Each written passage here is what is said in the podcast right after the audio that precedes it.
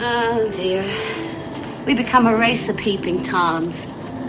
What people ought to do is get outside their own house and look in for a change. Yes, sir. How's that for a bit of homespun philosophy?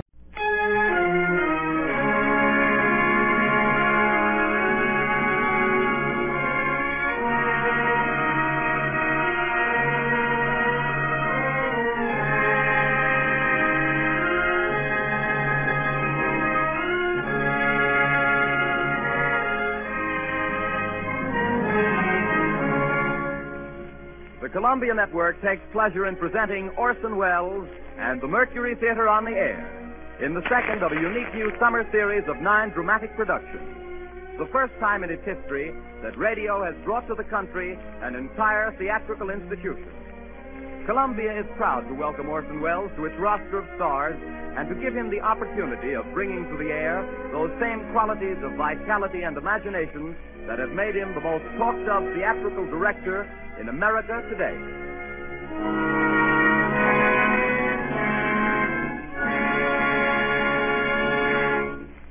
Good evening. This is Orson Welles speaking. If there's anything bloodthirstier than a werewolf, it's a pirate. The Mercury Theater is playing safe. Now, if vampires and their ilk leave you as uncannily cold as old Dracula himself, who was staked down firmly and it is to be hoped permanently in his own family plot last week, then there are figures to prove that you are susceptible to buried treasure. We calculate that no decent, law abiding citizen is immune to pirates. There are cowboys and Indians, there are gangsters and G men, but these delights are inconstant like the short skirt. I don't care how young you are. Nothing charms, nothing ingratiates, nothing wins like a one legged, double barreled buccaneer with earrings, a handkerchief on his head, and a knife in his teeth. What could be more appropriate on the starboard rail of your four masted brigantine? If you haven't a four masted brigantine, you have Treasure Island. It's in your library because it's a great English classic, and this evening, because it's a great story, it's on your radio. That's what I mean by playing safe. Once there was a small boy who asked his stepfather, who had written a number of books, please to write something interesting. The stepfather, seeing his point, immediately contributed a serial to something repugnant called Young Folks, a periodical circulated among that section of the English nation known as Tiny Tots, who were very prevalent in the 80s. The name of the serial was The Sea Cook by Captain George North, and if the Tiny Tots didn't think it was interesting, they should have been boiled in oil. The story was begun, the stepfather says, on a chill September morning by the cheek of a brisk fire and the rain drumming on the window. The small boy himself helped a lot, even though Captain North got the credit, and so did a third and equally incurable small boy, the author's father. They drew a map first, the chart of an island showing very queer and wonderful attractions, Spyglass Shoulder, for instance, and Skeleton Island, and the North Cache with the bar silver, and then on that chill September morning by that brisk fire of theirs, the three plotters buried their plunder doubloons and louis d'or, gold and silver and rich jewels and pieces of eight. That's why the story was finally called Treasure Island. It's foolish to guess who's tuned in on this broadcast, but if in some way, while we were retelling the story, hoped devoutly that he, who the Samoans laid to rest in the hills of their own faraway treasure island and who is still known out there only as the great teller of tales, would not wish tonight as he did so unaccountably at first to suppress the real name of Captain George North. The small boy, of course, should have been decorated. It's a better world because he asked for something interesting. But then he was lucky. There are millions and millions of small boys. But only one of us had Robert Louis Stevenson for a stepfather.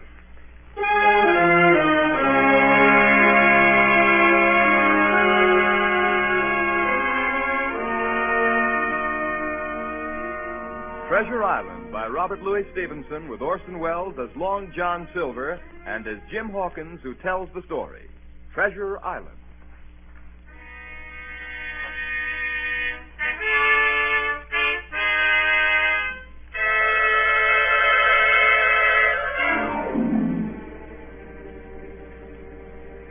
Squire Trelawney, Dr. Livesey, and the rest of the gentlemen having asked me to write down the whole particulars about Treasure Island from the beginning to the end, keeping nothing back but the bearings of the island, and that only because there is treasure not yet lifted.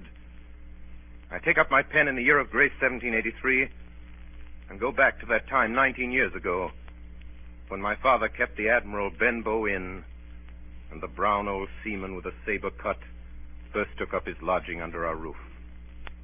I was 14, but I remember him as if it were yesterday.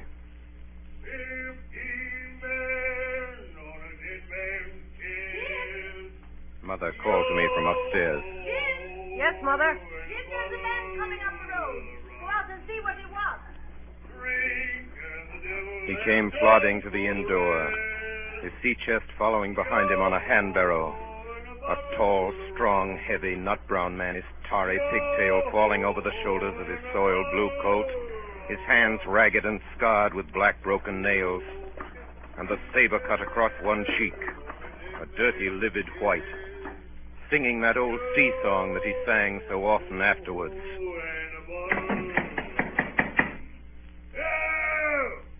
Open up in there. Now then, boy, Yes, sir. what do you call this place? The Admiral Benbow Inn, sir. Admiral Benbow, eh? Nice, lonely-looking, pleasant situated grog shop. Folks don't come here much, do they, boy? Not much company? No, sir. More's pity. No? Well, then it's the berth for me. I'm a plain man, rum and bacon, eggs, all I want, and that head up there for to watch ships off. I have a mind to stay here a bit. Here, you matey. You with the wheelbarrow. Bring up alongside. Help up my chest. You two boys, heavy. Yes, sir. Call me Captain, boy. Captain. Yes, Captain. Just one thing more. Yes, Captain? You ain't seen him, have you? No, sir. Who do you mean? Along the road, maybe. You might have seen him somewheres you can't tell. Let me know if you do, boy. A seafaring man. Yes, sir. With one leg. Yes, sir. Captain! Yes, Captain. Bring me a noggin of rum, boy.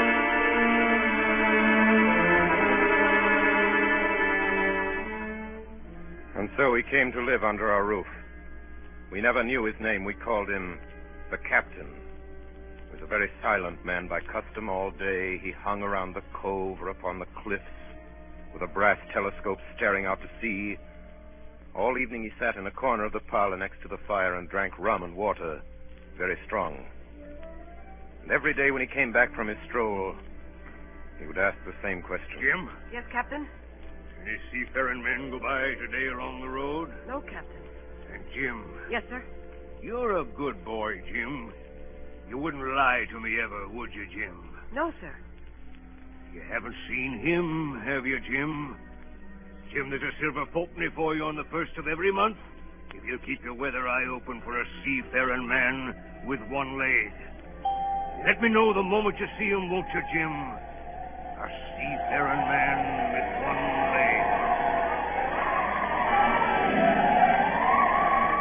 How that personage haunted my dreams.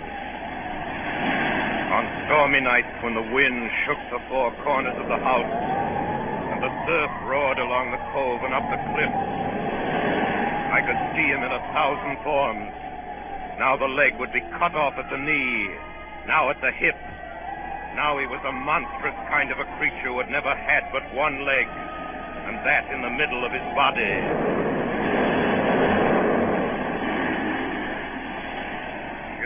You'll keep I open, won't you, Jim? For a seafaring man with one leg. A seafaring man with one leg.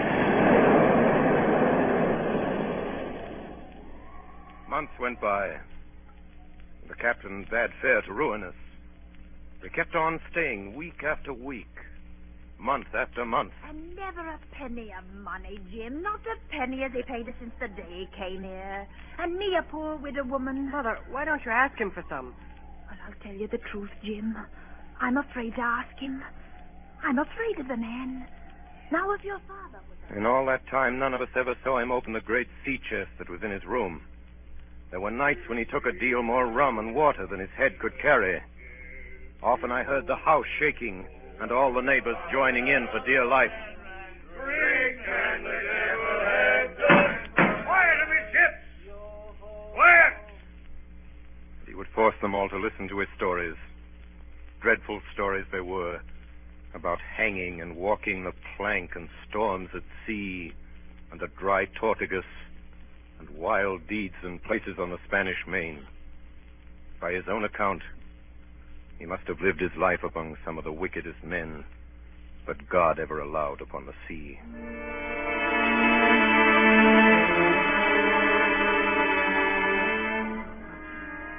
The captain had been living with us almost a year when there occurred the first of the mysterious events that rid us at last of his presence. It was one January morning, very early, a pinching, frosty morning. The captain had risen earlier than usual and set down the beach with his telescope under his arm. My mother was upstairs and I was lying the breakfast table against the captain's return when the parlor door opened and a stranger stepped in. Sonny, come here, Sonny. Is this table for my mate Bill? I don't know you, mate Bill. I'm laying this for a man who stays in the house. We call him the captain. Well, my mate Bill would be called the captain like as not. Now, we'll put it for argument like that your captain's got a cut on one cheek. And we'll put it, if you like, that that cheek's the right one, eh? Well, God save me, there he is now. There's my mate Bill. That's him with a spyglass under his arm. Bless his old heart, to be sure. You and me'll just get back behind the door, Sonny. And we'll give Bill a little surprise, we will. Bless his heart, I says again.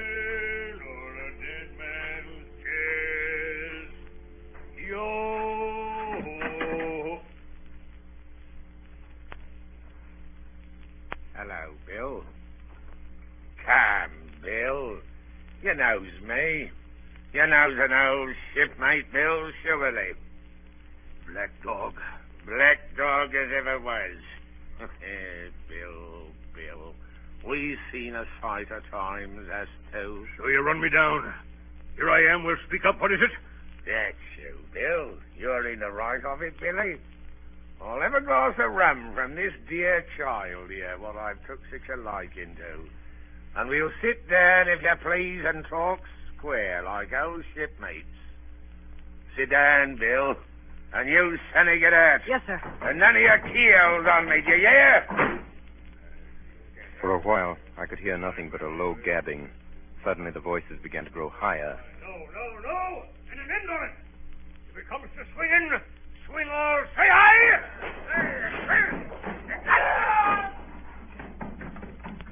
I saw Black Dog streaming blood run off down the road.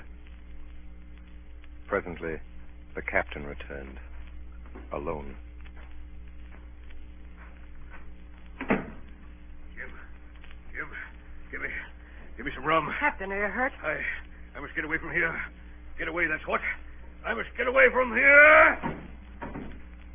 What's happened, Jim? What's happened? It's the captain, Mother. The captain? Oh! Oh, dear, dearie me, what a disgrace.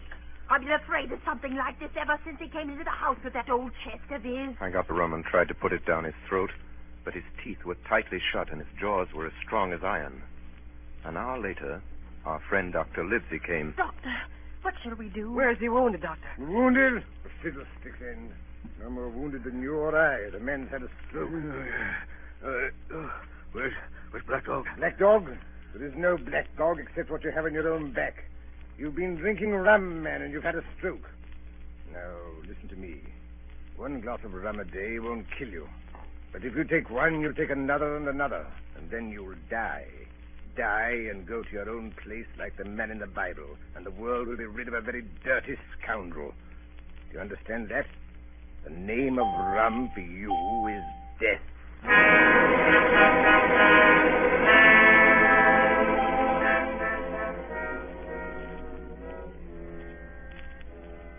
About noon the next day, I stopped at the captain's door with some medicine. Who is it? It's me, Jim. Come in, Jim. Come in. He was lying very much as we had left him. Jim, you're, you're the only one here that's worth anything. You know I always been good to you. Never a month but I've given you a silver fourpenny for yourself. Now you see me, I, I'm pretty low and deserted by all. Jim, you'll bring me a, a noggin of rum, won't you, matey? But the doctor. Doctors is all swabs. Don't have a drain of rum, Jim. I'll have the horrors. I've seen some of them already. I've seen old Flint in the corner there behind you, as plain as print. I've seen him. Jim, I'll give you a golden guinea for a noggin. When I brought it to him, he seized it greedily and drank it out. I, that's some better, sure enough. Now, matey, did that doctor say how long I was to lie here in this old berth? Why, a week at least. Oh, thunder a week! I can't do that. They'll have the black spot on me by then. The lovers is going about getting the wind of me this blessed moment. Lovers is couldn't keep what they got and want to nail what's another's. It's it's in my old sea chest, Jim. The thing they're after. They'll tip me the black spot, I know it. I was first mate, I was. Old Flint's first mate. And I'm the only one as knows the place he buried it. He gave it me at Savannah when he lay a dying. What's the black spot, Captain? A summons from old Flint's crew. A summons. And them as gets it, Jim, is lucky when they're dead.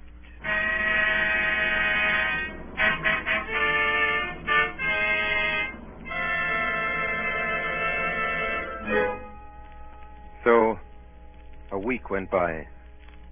And then, about three o'clock of a bitter, foggy, frosty afternoon, I saw someone drawing slowly near along the road. He was plainly blind, for he tapped before him with a stick, and he wore a great green shade over his eyes and nose, and he was hunched as if with age or weakness, and wore a huge old tattered sea cloak with a hood.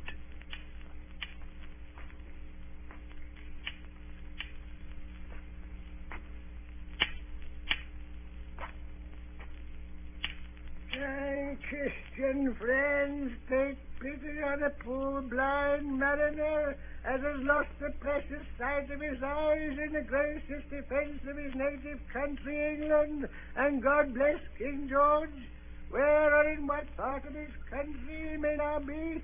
You were at the Admiral Benbow Inn, sailor. Eh? Black Hill Cove. I hear a voice, a young voice. It's here where I miss me deadlights. Will you give me your hand, my kind young friend, and lead me into the captain? I held out my hand, and the horrible, soft spoken, eyeless creature gripped it in a moment like a vice. Now, boy. Take me into the captain. Sir, upon my word, I dare not. You She's been- heard me. Take me in straight. Oh, Will you take me into the captain? yes, sir. Good. And when I'm in view, say to him, he's a friend for you, Bill Bones.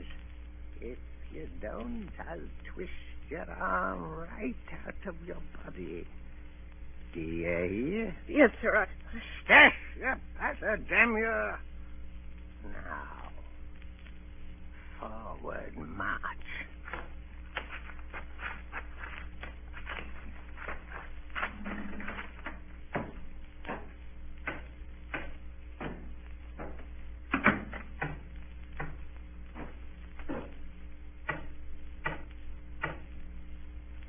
Here's a friend for you, Bill Bones. Now, Bill, sit where you are. Business is business. Hold out your left hand, Bill. Boy, take his left hand by the wrist and bring it near to my right. Here's a little bit of paper for you, Bill Bones.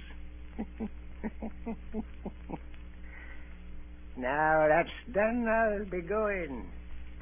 Goodbye, Bill. Goodbye.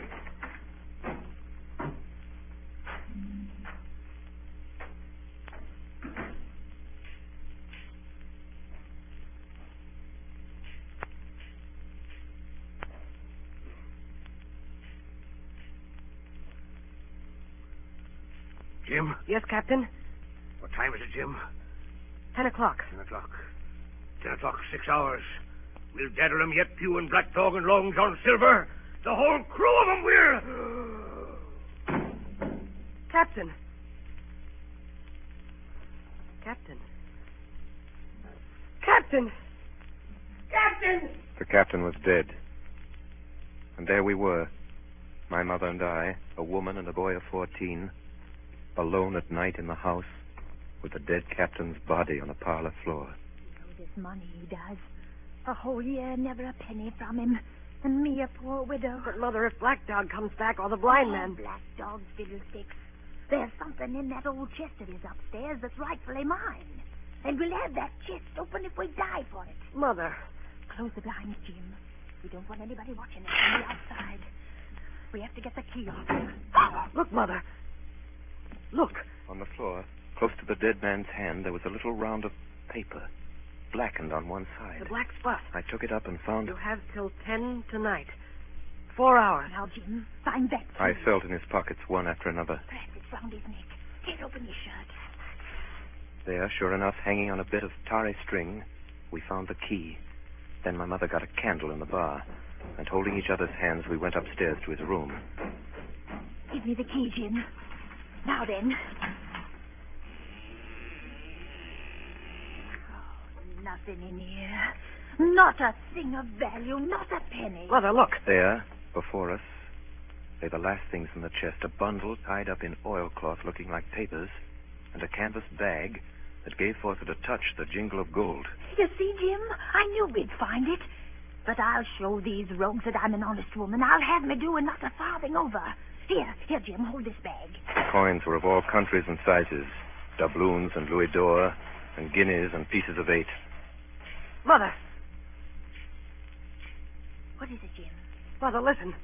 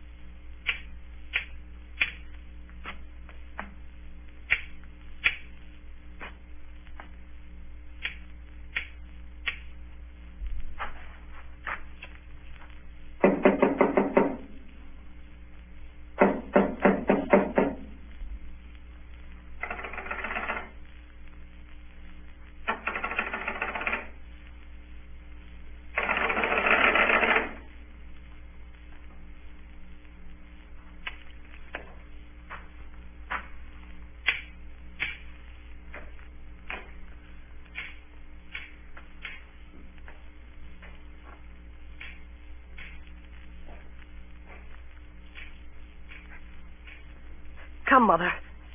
Mother, take the hold and let's be gone. No, I'll have me do, Jim, and no more. But, Mother, you heard him. That was the blind man. I know what I'm doing. I know the right. But, Mother, you don't know. Oh, dear. I'll take what I have. And I'll take this, these papers. Quick, Mother, quick. Take my hand. Next moment, we had opened the door and were in full retreat toward the village. Look, Jim. Over the hill. There they come. Run, Mother, run. Oh, Jim. Jim, I'm going to faint. Oh, Jim. Take the money and go on. Mother. Oh. She had fainted. I managed somehow to drag her down the bank into the shadow of the ditch. A moment later, the house was surrounded.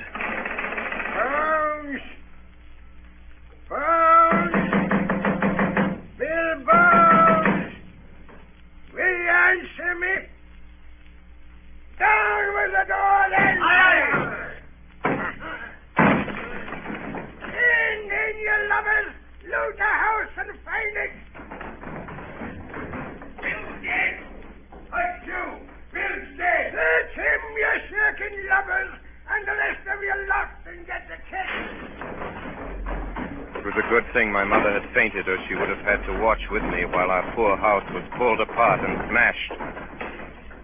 Whatever it was they were after, they did not find it.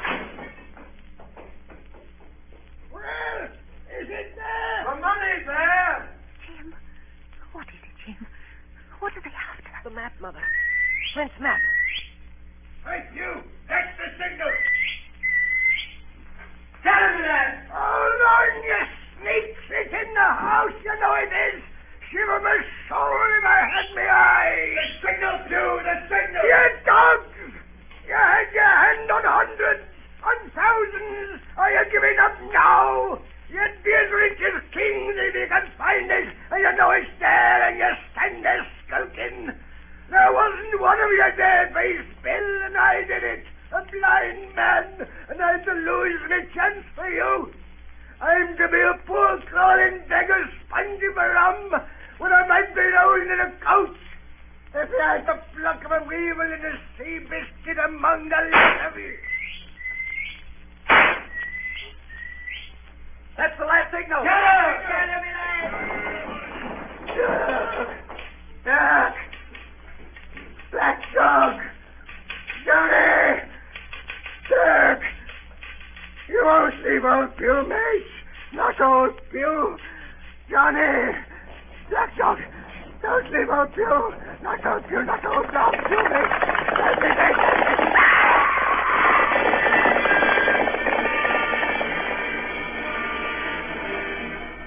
When they picked him up where he lay on the road on his side, Pew were stone dead. The horsemen, as it turned out, were revenue officers who had some news of a strange lugger in Kit's Hole, and had set forth that night in our direction. They took my mother to a neighbor's house. So, Hawkins, they got the money, you say? Well, what in fortune were they after? More money, I suppose. No, Sergeant. Not money, I think. In fact, sir, I believe I have the thing in my breast pocket. And to tell you the truth, I should like to put it in safety. To be sure, boy, quite right. Uh, I'll take it. I thought perhaps Dr. Livesey. Uh, what, oh, yes, Dr. Livesey. Perfectly right, perfectly right. A gentleman and a magistrate. Doctor! Yes, sir. You have a good horse. Take this slide up behind you. Yes, sir.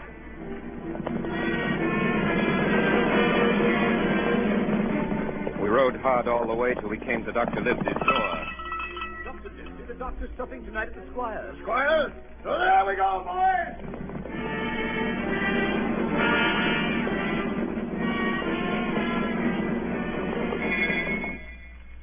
We'd arrived at the squire's. He rose to meet us very stately and condescending. Come in, gentlemen. Good evening, Squire. Good evening, Dr. Livesey. Good evening to you, Fenton. Uh, what good wind brings you here? Then the officer stood up straight and stiff and told his story. Sergeant, you're a very noble fellow. This lad Hawkins is a tram paper thief. Hawkins, ring that bell. Sergeant must have the mail. And so, Jim, you have the thing that they were after, have you? Here it is, sir. Uh, you've heard of this Captain Flint, I suppose, Squire. Heard of him?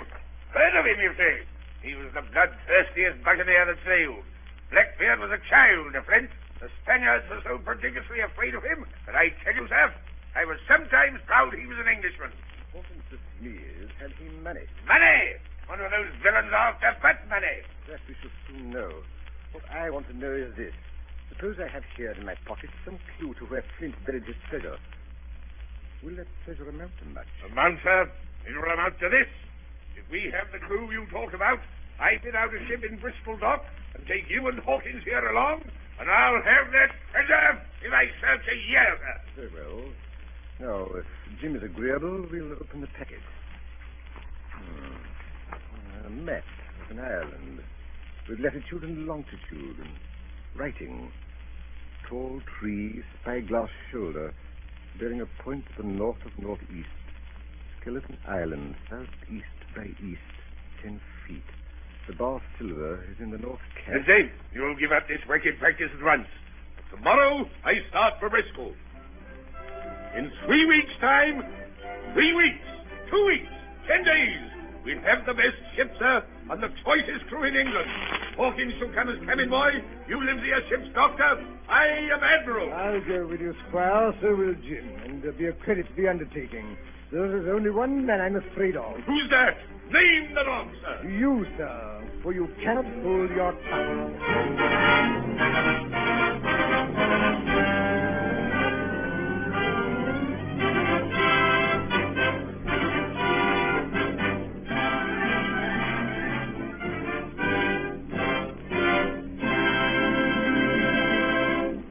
In a few moments, we shall be bound for Treasure Island with Dr. Livesey, Squire Trelawney, and Jim Hawkins. We pause now for station identification. This is the Columbia Broadcasting System. WABC, New York. Tonight, the Columbia Network is bringing you Orson Welles and the Mercury Theater on the air in Robert Louis Stevenson's Treasure Island. As Jim Hawkins was telling us, we are eager to leave the Benbow Inn behind and set out for the docks in Bristol.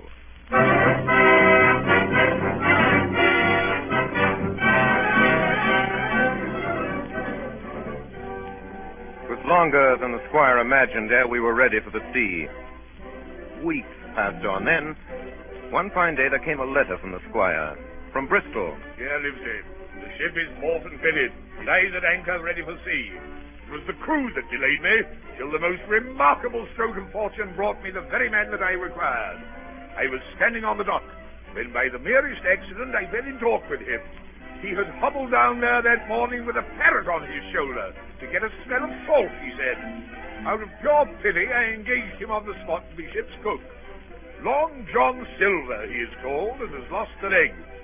Well, sir, I thought I'd only found a cook, but it was a crew I'd discovered. Between Silver and myself, we got together in a few days a company of the toughest old salts imaginable. I declare we could fight the frigate. Seaman ho! Hang the treasure! It's the glory of the sea that has turned my head. On the 16th of April, the schooner Hispaniola set sail from Bristol Harbor. It was more than 19 years ago, but I can remember it as if it were yesterday. Me and my new blue cabin boys 19 years ago. leaning over the rail, waving goodbye to my mother, and doing my best not to cry. For at the last moment, it sort of hurt to leave her, and it was the first time I had been away from home. Then, a little before noon, Captain Smollett gave an order. The boatswain sounded his pipe, and the crew began to man the capstan bar. Soon, the anchor was short up. Soon it was hanging dripping at the bars. Soon the sail began to draw, and the land and shipping to slip by on either side. The Hispaniola had begun her voyage to the Isle of Treasure.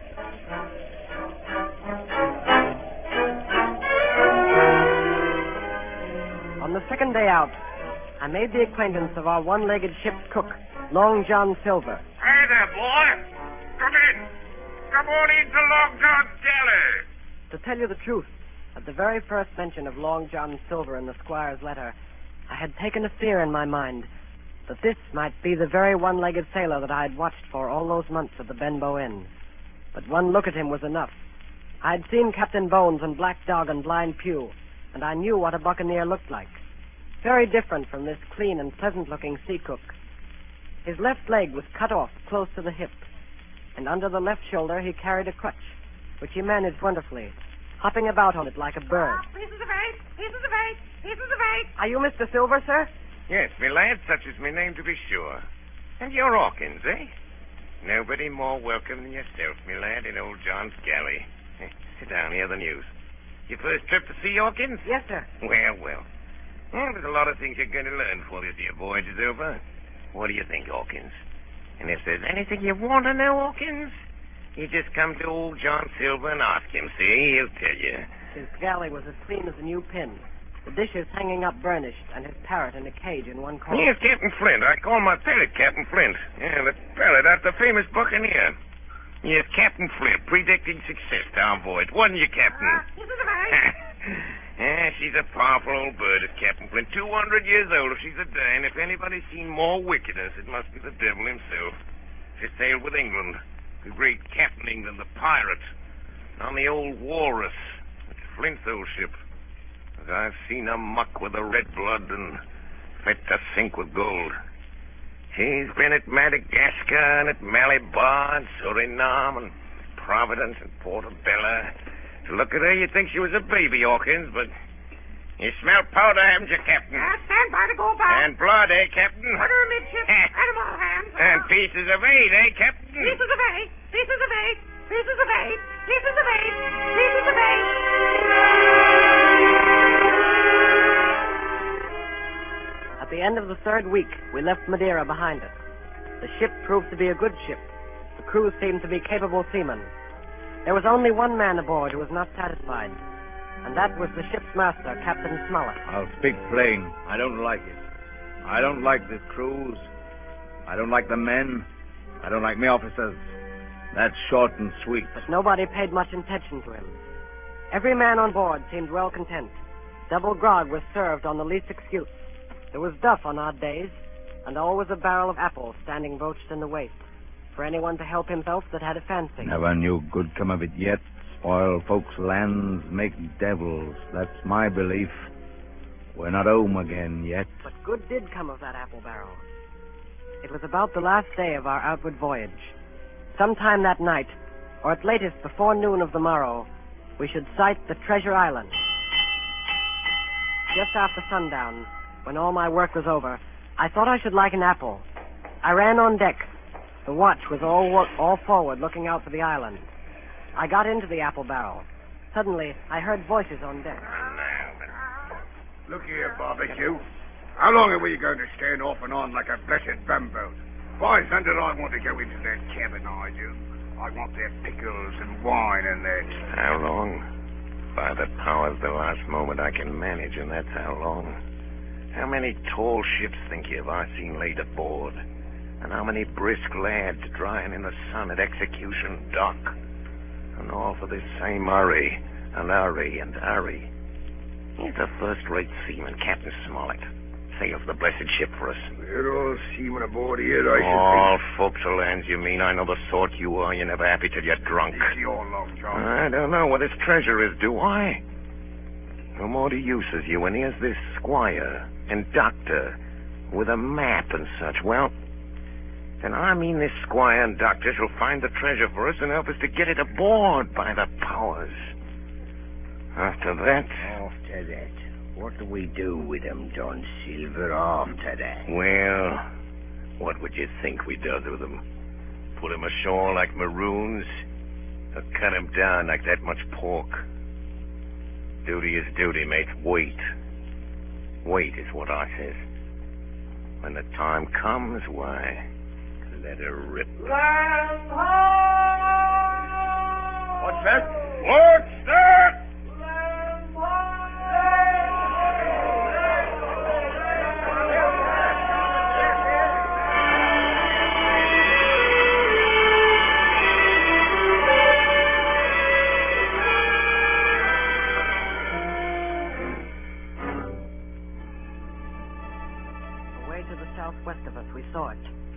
Treasure Island. Ten minutes later, we were gathered in the cabin. The squire, Dr. Livesey, the captain, and myself. Now, Hawkins, you have something to say. Speak up. I did as I was bid. I told them the whole story of Silver's conversation. When that was done, all three, one after another, and each with a bow, drank my good health. Then the squire rose. Captain Smollett, you were right and I was wrong. I own myself an ass. I await your orders, sir. Silver is a remarkable man. Here's the way I see it. We must go on because we can't turn back. And what I propose is that we don't wait for them to surprise us, but that we come to blows at our own time and when they least expect it. There must be some faithful hands left. Well, we must find out who they are. Jim Shear can help us more than anyone. The men are not shy with him, and Jim is a noticing lad. Hawkins, I put prodigious faith in you.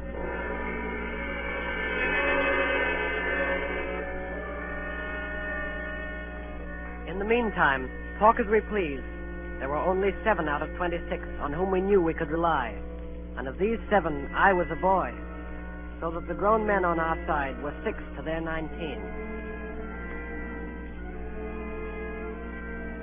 Next morning, there was not a breath of air moving, nor a sound, but that of the surf booming half a mile away along the beaches. A peculiar stagnant smell hung over the anchorage. The heat was sweltering, and the men grumbled fiercely over their work. Mutiny, it was plain, hung over us like a thundercloud. Around noon, Captain Smollett came up on deck. lads! We're not saying we don't try another sort. Quick turn ashore and let nobody. So you can take the gig. As many as please may go ashore for the afternoon.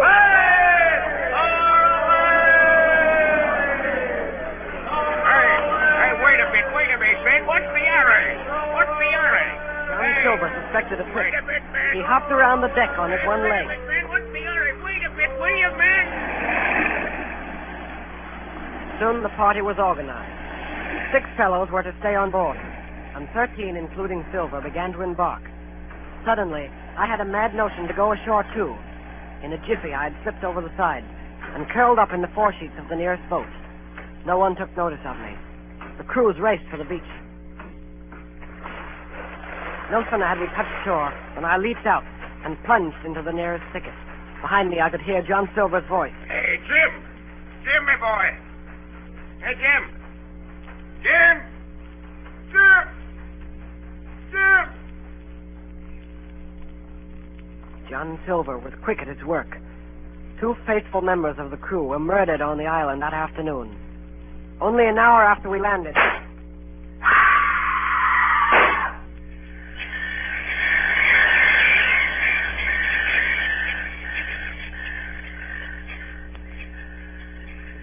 Killing I saw with my own eyes.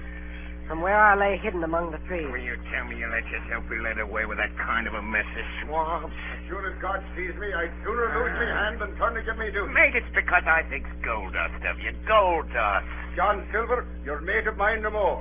If I die like a dog, I'll die in me duty. You've killed Alan, have you?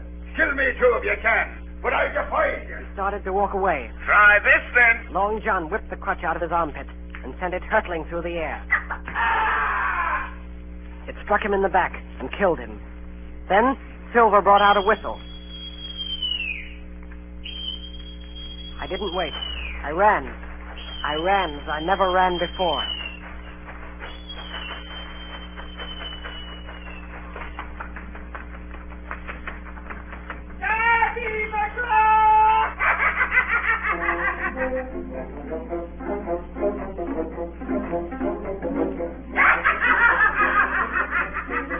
I looked up the side of a hill. Far above me, I saw something leap behind the trunk of a tree. It seemed dark and shaggy. I turned and began to run.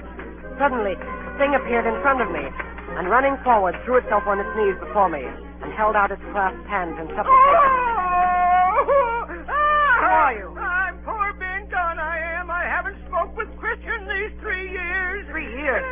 Were you shipwrecked? No, no, mate, maroon. Three years. Lived on gold since then and berries and oysters.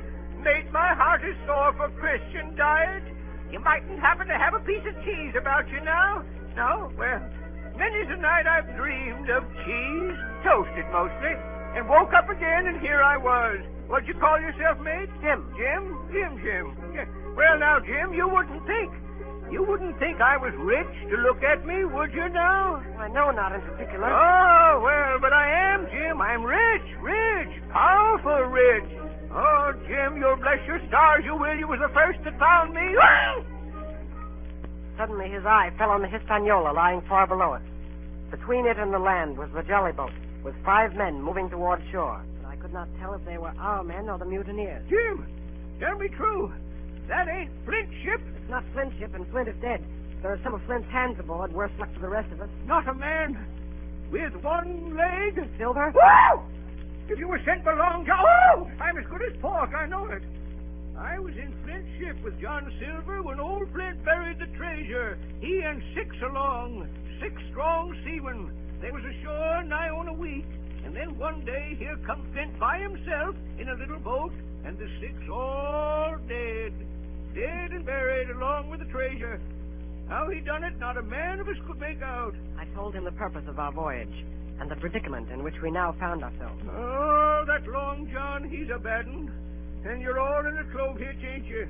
Well, you just put your trust in Ben Gunn. Ben Gunn's the man to help you. You tell that to your squire, Jim. Ben Gunn's the man, that's what you say. And Ben Gunn says you has ideas of his own. Ah! Look at that. Far below us, we saw a Union Jack fluttering in the air above the woods. There's your friend, sure enough. More likely it's mutineers. No, mate, Silver Fly, the Jolly Roger. That's your friend, sure enough, ashore in the old stockade made years and years ago by Flint. Whoa! What's that? That's the ship's cannon. They're shooting at the stockade. Come on. Wait a minute, Jim. Wait. Ben Gunn is spy. Rum wouldn't bring me down there. But remember, Jim, Ben Gunn's the man to help you. And when Ben Gunn is wanted, you knows where to find him. Just where you found him today. Started to run towards the flag. Hey, Jim! Jim! Yes, sir? Yeah, you won't forget that piece of cheese, will you, mate?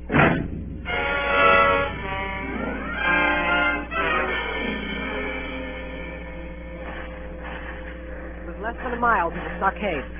It was heavy running through the woods. The shooting was getting louder. Suddenly before me, I saw a clearing. The smoke of muskets fired nearby. Hey there! Go, sir! Hey!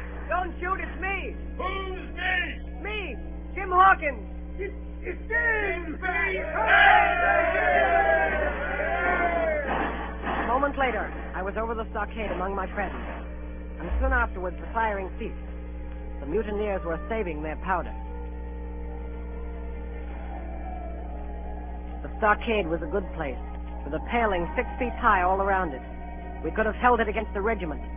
And here Captain Smollett decided to stay and await our enemy's next move.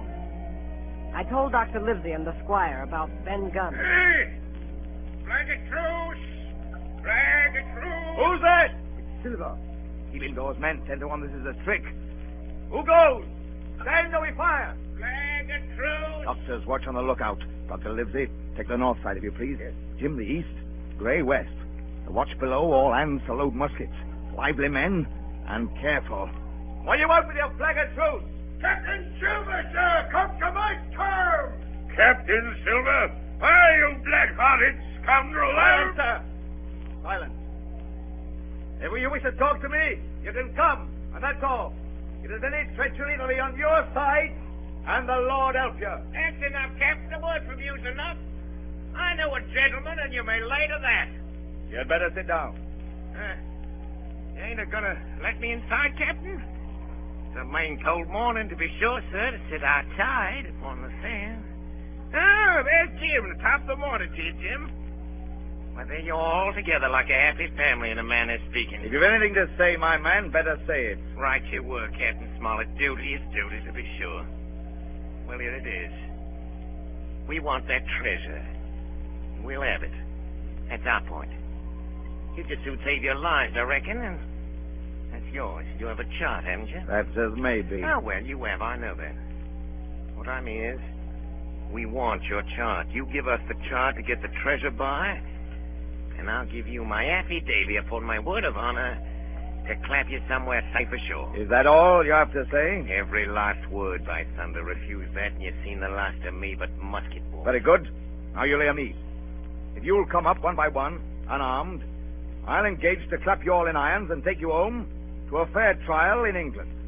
If you won't, as my name's Alexander Smollett, I've flown Miss Sovereign's colors, and I'll see you all to Davy Jones. You can't find the treasure. You can't sail the ship. And you can't fight us. I stand here and tell you so. And at the last good word you'll get from me. Now, out, me lad. Laugh! Laugh, by thunder, laugh. For an hour doubt, you'll laugh on the other side. And then the die will be the lucky ones.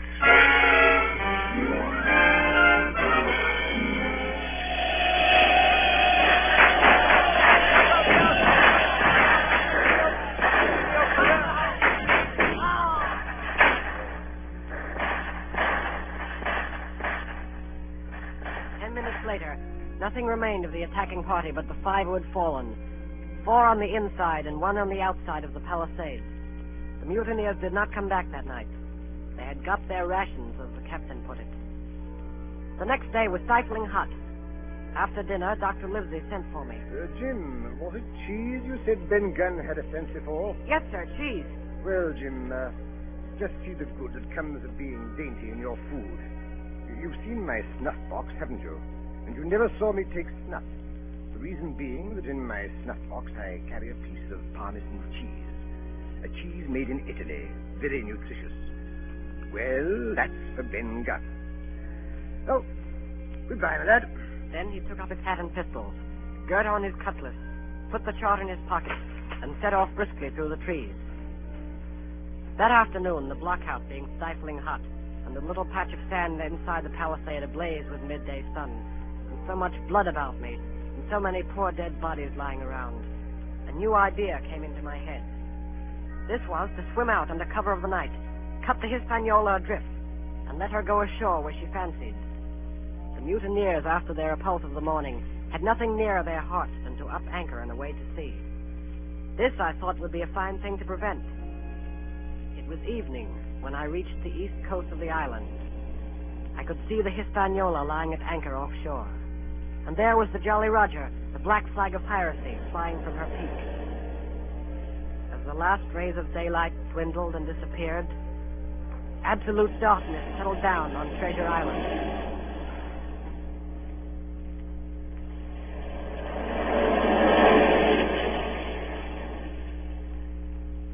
The next night I was back on land.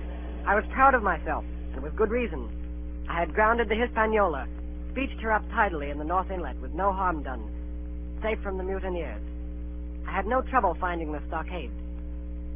Coming in from the shore, keeping close in shadow where the darkness was thickest, I crept into the blockhouse.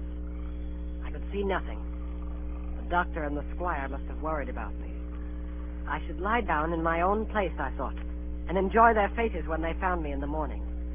I felt for a place to lie down. Pieces of eight! Pieces of eight! Pieces of eight! Now go! Bring a torch, Dick. Well, well, shiver my timbers. Jim Hawkins. Dropped in like, eh? Quite a pleasant surprise for poor old John. I've always liked you, I have, Jim, for a lad of spirit. I picked him my own self when I was young and handsome. Always wanted you to join my camp and take your share and die a gentleman. And now, my cock, you've got to. You can't go back to your own lot. Where are they? Now, where do you think, my son? Have you killed them? What do you think? Well, I am not such a fool, but I know pretty well what I have to look for. But there's a thing or two I have to tell you. And the first is this. Here you are in a bad way. Ship lost, treasure lost, men lost. And if you want to know who did it, it was I. I was in the apple barrel the night we sighted land. And I heard you, John, and you, Dick Johnson, and Hands, who is now at the bottom of the sea, and told every word you said before the hour was out. And as for the schooner, it was I who cut her cable. And it was I who brought her where you'll never see her more, not one of you. I no more fear you than I fear a fly. I put one to that a year ago, you sneaking son of a skunk. So would I. Come on, sir. Who are you, Tom Morgan? Maybe you thought you was captain here, perhaps. Only that I killed the boy. Did any of you gentlemen want to have it out with me? Him that wants it shall get it. You won't fight him by thunder, you'll obey. You may lay to it. I like that boy now. Never seen a better boy than that. He's more a man than any pararati in this here house. What I say is this, let me see him that'll lay a hand on him, that's what I say. And you may lay to it. Seem to have a lot to say. Pipe up and let me hear it, or lay to. Yeah, What? we we got something for you, Jordan. Step up, I won't bite you. Hand it over, lubber. The black spot. I thought so. What's on it? Deposed. Deposed, that's it, is it? Very pretty wrote, to be sure. Like print, I swear. But it ain't one bit prettier wrote than this. What's that? And what does it look like, lads? A chart, that's what it is. A chart. A chart of this island, old Flint's chart. Now, what do you say to that? Yes, that's Flint, sure enough. That's it. Jaya, and a clovage to it. So he done ever. Silver's the man. Silver. Silver, Captain Leg. Bobby Silver, Bobby Silver, Captain. John Silver, the Captain.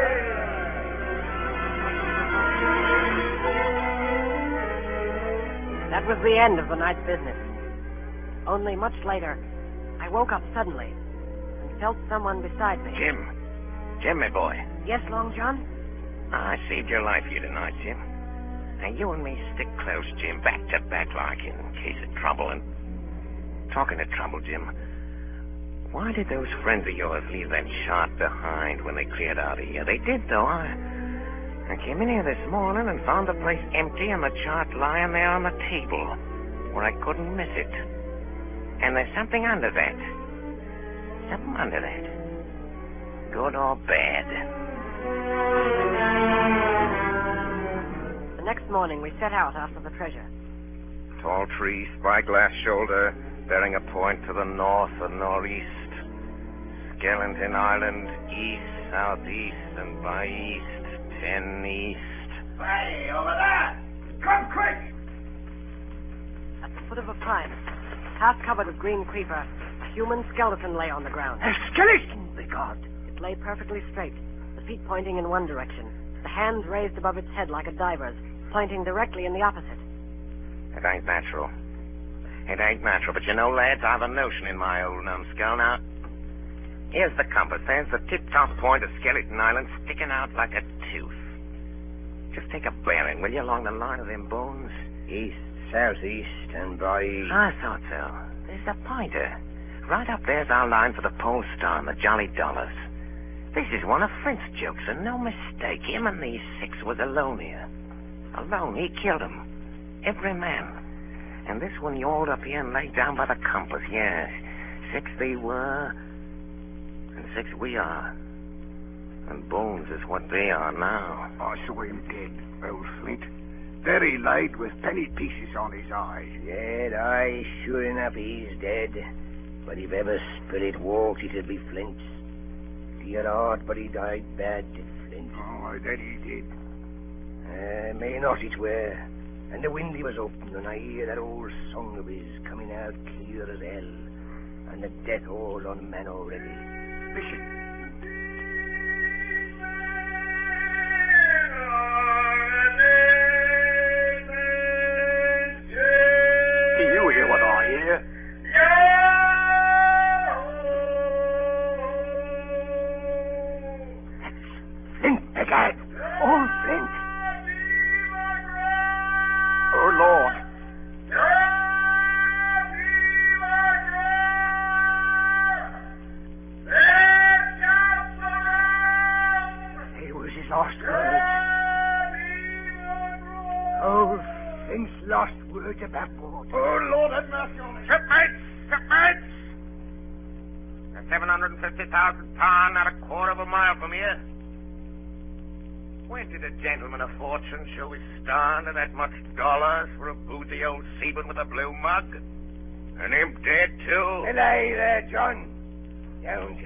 Go cross the. Smell it? Well, maybe. You know, you know whose voice that was? It was like a somebody else's. It was like a. By the powers! Ben Gunn! Aye? Aye. Aye. So it were. Ben Gunn it were. Why, nobody minds Ben Gunn. Dead or alive, nobody minds it.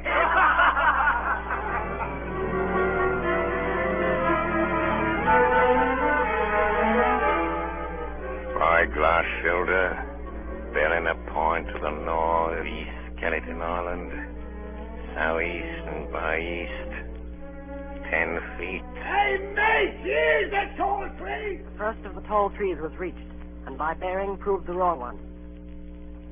So did the second. So the third. Here it is.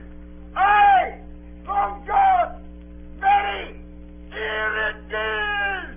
Before us was a great excavation. In this was the shaft of a pick broken in two, and the boards of several packing cases strewn around, all branded with the name Walrus, the name of Flint's ship. The treasure had been found and rifled. The 700,000 pounds were gone. We turned and saw above us on the edge of the pit Ben Gunn, Dr. Livesey, Gray, and the squire, all with muskets. The doctor's plan had worked. The pirates had fallen into his trap.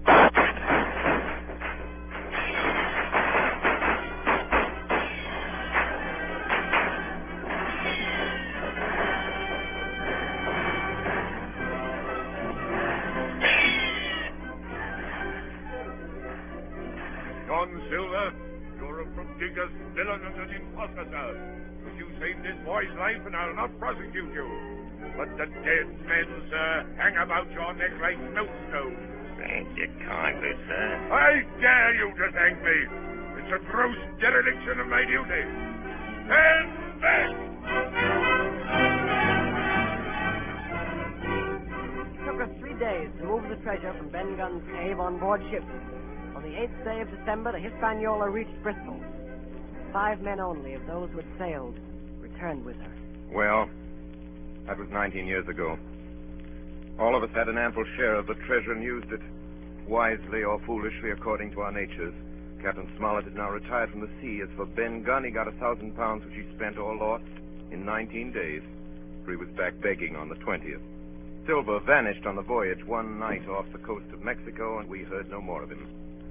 The bar silver and the arms still lie, for all I know, where Flint buried them. And certainly they shall lie there for all of me. Oxen and wain ropes would not bring me back again to that accursed island.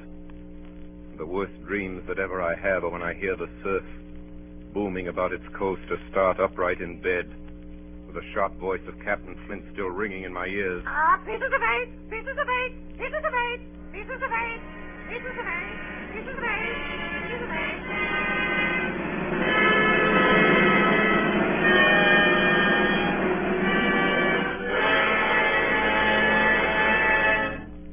Have been listening to Treasure Island, starring Orson Welles as Long John Silver in his own radio version of Stevenson's great adventure story. This is the second in a series of nine special broadcasts presented by the Mercury Theater. And here is Orson Welles himself, writer, director, and star of these programs, to tell you about next week's production. Orson Welles. First of all, I'd like you to meet Jim Hawkins, Jr. Our leading man is 14 years old. Last season, he made a really startling contribution to the stage history of Shakespeare's plays. This was during the course of some experiments with the Mercury Theater sprinkler system. As a consequence of what must certainly have been extensive research in that field, he caused it to rain, actually to rain, and copiously to rain, where in more than 300 years it has never rained in Julius Caesar before. It rained on Brutus. It rained all over Brutus. In the forum, I was Brutus, and I ought to know. Now, as dramatic criticism, I found this telling and even final. There's a surprise item in the funeral scene. I can assure you that the unexpected appearance on the stage of so many gallons of real water created in us all an impression that was almost overwhelming. Our popular leading man says that he did it all with a match. I don't dare think what he'll do. He's old enough to run for president. But meanwhile, no matter what happens to the plumbing, he can always work for the Mercury. As you've probably discovered, he's something more than a very gifted performer. And as I told you, he's something less than 15. His name shall not be withheld. I refer to that fine old actor Arthur Anderson. Mr. Anderson is not new to the microphone nor the Mercury. He was prominent in Shoemaker's Holiday and in Julius Caesar as Brutus's boy Jeeves, the sleepy-eyed, silver-throated Lucius in brass buttons. He was at least unforgettable. As to our celebrated Mark Antony, George Coulouris, who has always somehow cleverly escaped Rainmaker Anderson, he played Captain Smollett tonight. Eustace Wyatt, late housebreaker of Heartbreak House, was the squire. Ray Collins is responsible for Ben Gunn, among other things and that was Alfred Shirley as Blind Pew. Then you heard Stephen Fox and Agnes guess what she played Moorehead, and a Mercury Roundup, William Allen and Richard Wilson inclusive. Jim Hawkins Sr. will bear no comment. Next week, we offer you the ominous and authentic click of the world's most famous knitting needles. Madame Defarge's needles and Madame herself, Dr. Manette, Sidney Carton, and the entire French Revolution, same time, same station. It is a far, far better thing that I do than I've ever done. Charles Dickens, that is correct. That is absolutely correct. Charles Dickens' Tale of Two Cities. There is at this moment a disturbance in the sub-control room, and if it isn't a tumbrel, it's Arthur Anderson. It's a good thing the program's over. Good night, everybody. Thanks. Please write me the stories you'd like to hear, and goodbye till next week.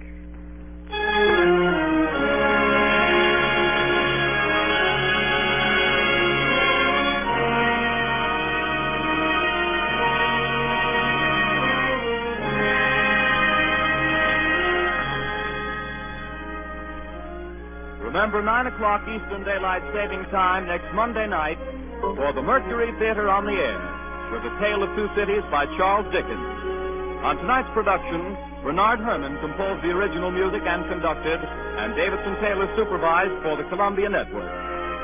Dan Seymour speaking. This is the Columbia Broadcasting System.